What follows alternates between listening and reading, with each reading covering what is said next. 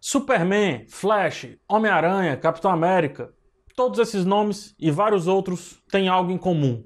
Eles são poderosos, seguem o caminho do bem e são inspiradores para a maioria das pessoas. Mas vem cá, você acha realmente que o poder sempre leva as pessoas para o caminho do bem?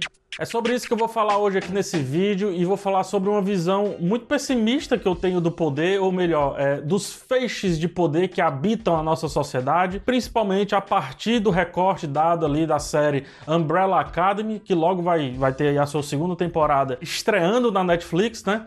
E para esse papo eu vou também me utilizar de heróis da Marvel, da DC Comics, né? Do livro Coração de Aço, muito importante, livro escrito pelo Brandon Sanderson, e também de alguns pensadores, como Michel Foucault, Maquiavel e Leandro Roque de Oliveira. Em Umbrella Academy, temos um grupo de crianças superpoderosas sendo reunidas por um senhor chamado Reginald Hargreaves. Ou se fosse em Cavaleiros do Zodíaco, ele seria o Mitsumasa Kido.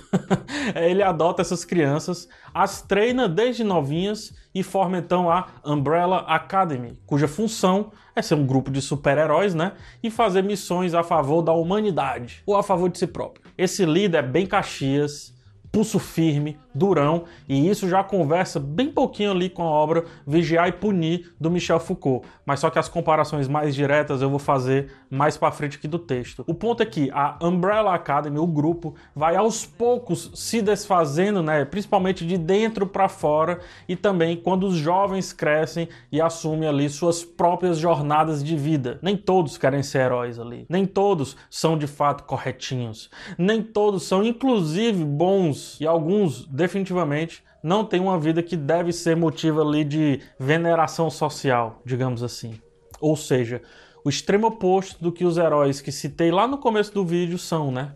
Eles passam então de heróis para anti-heróis e talvez em determinados pontos de vista vilão, dependendo muito de que lado a história está sendo contada. A ficção, ela consiste não em fazer ver o invisível, mas em fazer ver até que ponto é invisível a invisibilidade do visível, Michel Foucault. Apesar de ainda manter um pezinho muito forte ali no maniqueísmo clássico, o Umbrella Academy representa muito bem como o poder físico, o poder visual, poderzinho mesmo, digamos assim, realmente agiria dentro da nossa sociedade. O que Foucault chama de microfísica do poder, esses micropoderes que estão agindo como uma rede dentro da nossa sociedade, os quadrinhos, filmes e séries demonstram fisicamente em forma de energia, em forma de pulso, em forma de seja do que for. É, temos uma alegoria bem forte de como os poderes reais, porém invisíveis, agem como um emaranhado de causas e consequências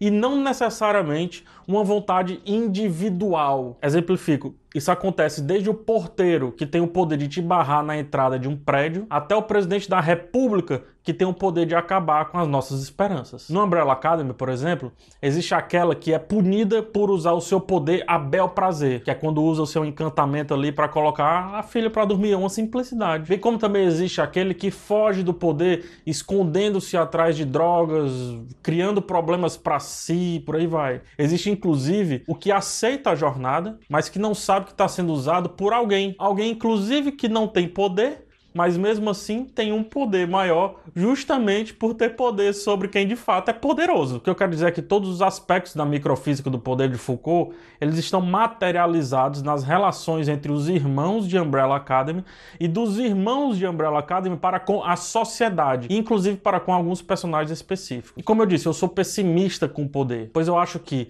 a principal característica do poder é que ele sempre vai ser usado. São poucos ou praticamente ninguém que se tivesse um poder não usariam, seja para o bem, seja para o mal. Como o poder é algo que reflete uma desigualdade entre quem tem e quem não tem, o que também é discutido em Umbrella, perceba a jornada da Vânia, dessa forma, ele sempre vai ser um objeto de superioridade entre um e outro, mesmo que seja uma superioridade virtual. Vamos lá no Foucault de novo que ele ajuda a gente a pensar isso. As pessoas sabem aquilo que elas fazem, frequentemente sabem por que fazem o que fazem, mas o que ignoram é o efeito produzido por aquilo que fazem. Superman, por exemplo, sabe ele quantas vidas destruiu no embate contra o General Zod lá no filme de 2013? Provavelmente não. E tampouco o tanto de gente que ele salvou. Mas olhando a índole do Superman, olhando a característica do personagem, se ele soubesse o tanto de gente que ele mataria, mesmo que como um dano colateral de algo muito bom,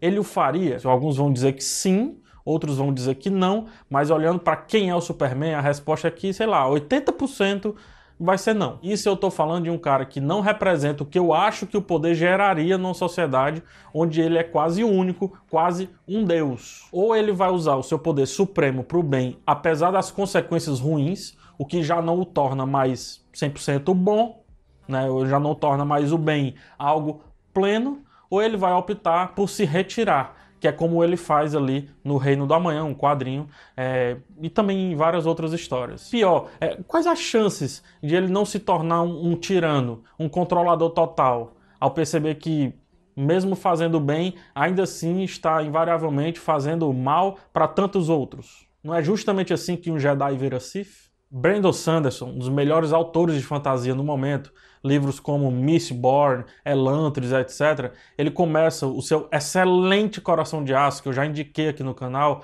descrevendo um super poderoso ao melhor estilo Superman, porém quebra a nossa expectativa, a nossa percepção, quando esse personagem é soberbo demais diante daqueles que não têm poder. No livro, a sociedade ela foi dominada pelos que seriam os super-heróis caso eles estivessem no panteão Marvel e DC. Esses poderosos são chamados de épicos e literalmente expulsam a ralé da sociedade, uma ralé sem poder no caso, pelo ralo para o ralo, pelo ralo, para as profundezas. Da mesma forma como a nossa sociedade faz com pobres, mendigos, sem teto, doentes mentais, etc. Olha só isso que o, que o Brandon Sanderson fala, né? Que o livro dele fala. Será que os épicos matavam porque calamidade tinha escolhido pessoas horríveis para ganhar poderes, ou matavam porque poderes incríveis como esses deturpam uma pessoa, tornando-a irresponsável.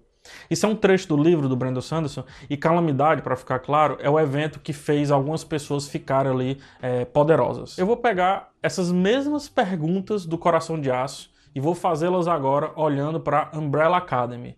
O número 5 é uma má pessoa ou seu poder o fez ter ética levemente duvidosa? Vânia, a personagem da Ellen Page, é fruto ou é árvore? Maquiavel nos ajuda a fechar esse pensamento quando escreve que a ambição do homem é tão grande que, para satisfazer uma vontade presente, não pensa no mal que daí a algum tempo pode resultar dela. E aí eu vou voltar ao Foucault para linkar as referências de Umbrella Academy e do livro Coração de Aço. Em Vigiar e Punir, o filósofo fala que todo sistema de educação é uma maneira política de manter ou de modificar a apropriação dos discursos com os saberes e os poderes que eles trazem consigo. Não é à toa que a arquitetura de cadeias e escolas são bem parecidas. Não todas, é óbvio, mas são bem parecidas. Busque da sua memória. Na verdade, isso que o Foucault diz é, pode ser levado para vários caminhos. Mas aplicando a Umbrella Academy, os uniformes que o velho Hargreaves dá ao seu time de crianças, bem como o modelo escolar que ele, que ele adota, né, que, ele, que ele vinga, é, inclusive também o próprio nome Academy, que do inglês vem do, da tradução óbvia, academia, toda a força com que impõe o seu treinamento combina direitinho com o que observa Foucault. Deixe os corpos apropriados o suficiente para, aí sim, dominá-los mentalmente. Não a partir de um poder imposto, mas a partir de um poder trabalhado, um poder conquistado, um poder destilado. Ora, mais uma vez, Sir Reginald, Reginald Hargreaves, ele não tem poder algum, mas acaba sendo o maior poderoso por ter em suas mãos vários poderosos de fato. Inclusive, Foucault aponta também que família é uma dessas instituições onde essa rede de poder funciona tal como uma escola, um quartel, seja o que for. Por isso que, ao se desamarrarem do seu pai adotivo, a única coisa que a maioria dos, dos jovens ali, né, os outrora jovens, é, gostariam era de, de fato, voltar a serem heróis. Eles parecem, inclusive, não querer usar o poder se não for a bel prazer, se não for para si. Durante toda a temporada, por exemplo, eles estão buscando ali se convencer se realmente vale ou não a pena lutar a favor de algo maior do que eles, lutar a favor do mundo, da família, da vida, do tempo, dos irmãos, das pessoas, né? Enfim, de todo mundo. Será que vale a pena? O número 2, lá do Umbrella Academy, coloca muito mais empenho, por exemplo, numa jornada pessoal do que em uma jornada global. É, já percebeu isso já? O que Superman nos ensina é que quem vence adquire o status quo do poder no cenário observado. Afinal, a gente viu a história do Superman a partir de alguém que tinha poder e estava no caminho do bem, apesar de de alguns pesares ali que irritou o Batman no famigerado Batman vs Superman. Mas enfim, o Brandon Sanderson escreve que há coisas maiores que os épicos, a vida, a amor e a própria natureza, onde existirem vilões, existirão heróis, eles virão. É fato, eles virão. Mas eu deixo as perguntas. E se os vilões tivessem vencido Superman? A partir de que ótica o poder seria percebido? Ou melhor, a partir de que ótica enxergamos o termo poder quando eu associo aos nossos governantes? Não os atuais, todos os governantes. Se eu te pedir para falar um adjetivo para a palavra poder, se associado a Superman, qual será esse adjetivo? Ele vai ser o mesmo adjetivo se eu pedir para você relacioná-lo à palavra política, o filósofo contemporâneo Leandro Roque de Oliveira responde muito bem essa questão. Abre aspas. Já que o rei não vai virar humilde, eu vou fazer o humilde virar rei. Não faço mais que alguém não, só sair da lama. Os que caiu foi porque confundiu respeito e fama. Leandro Roque de Oliveira, o Emicida. E eu termino dizendo que poder a quem já sabe o que não pode.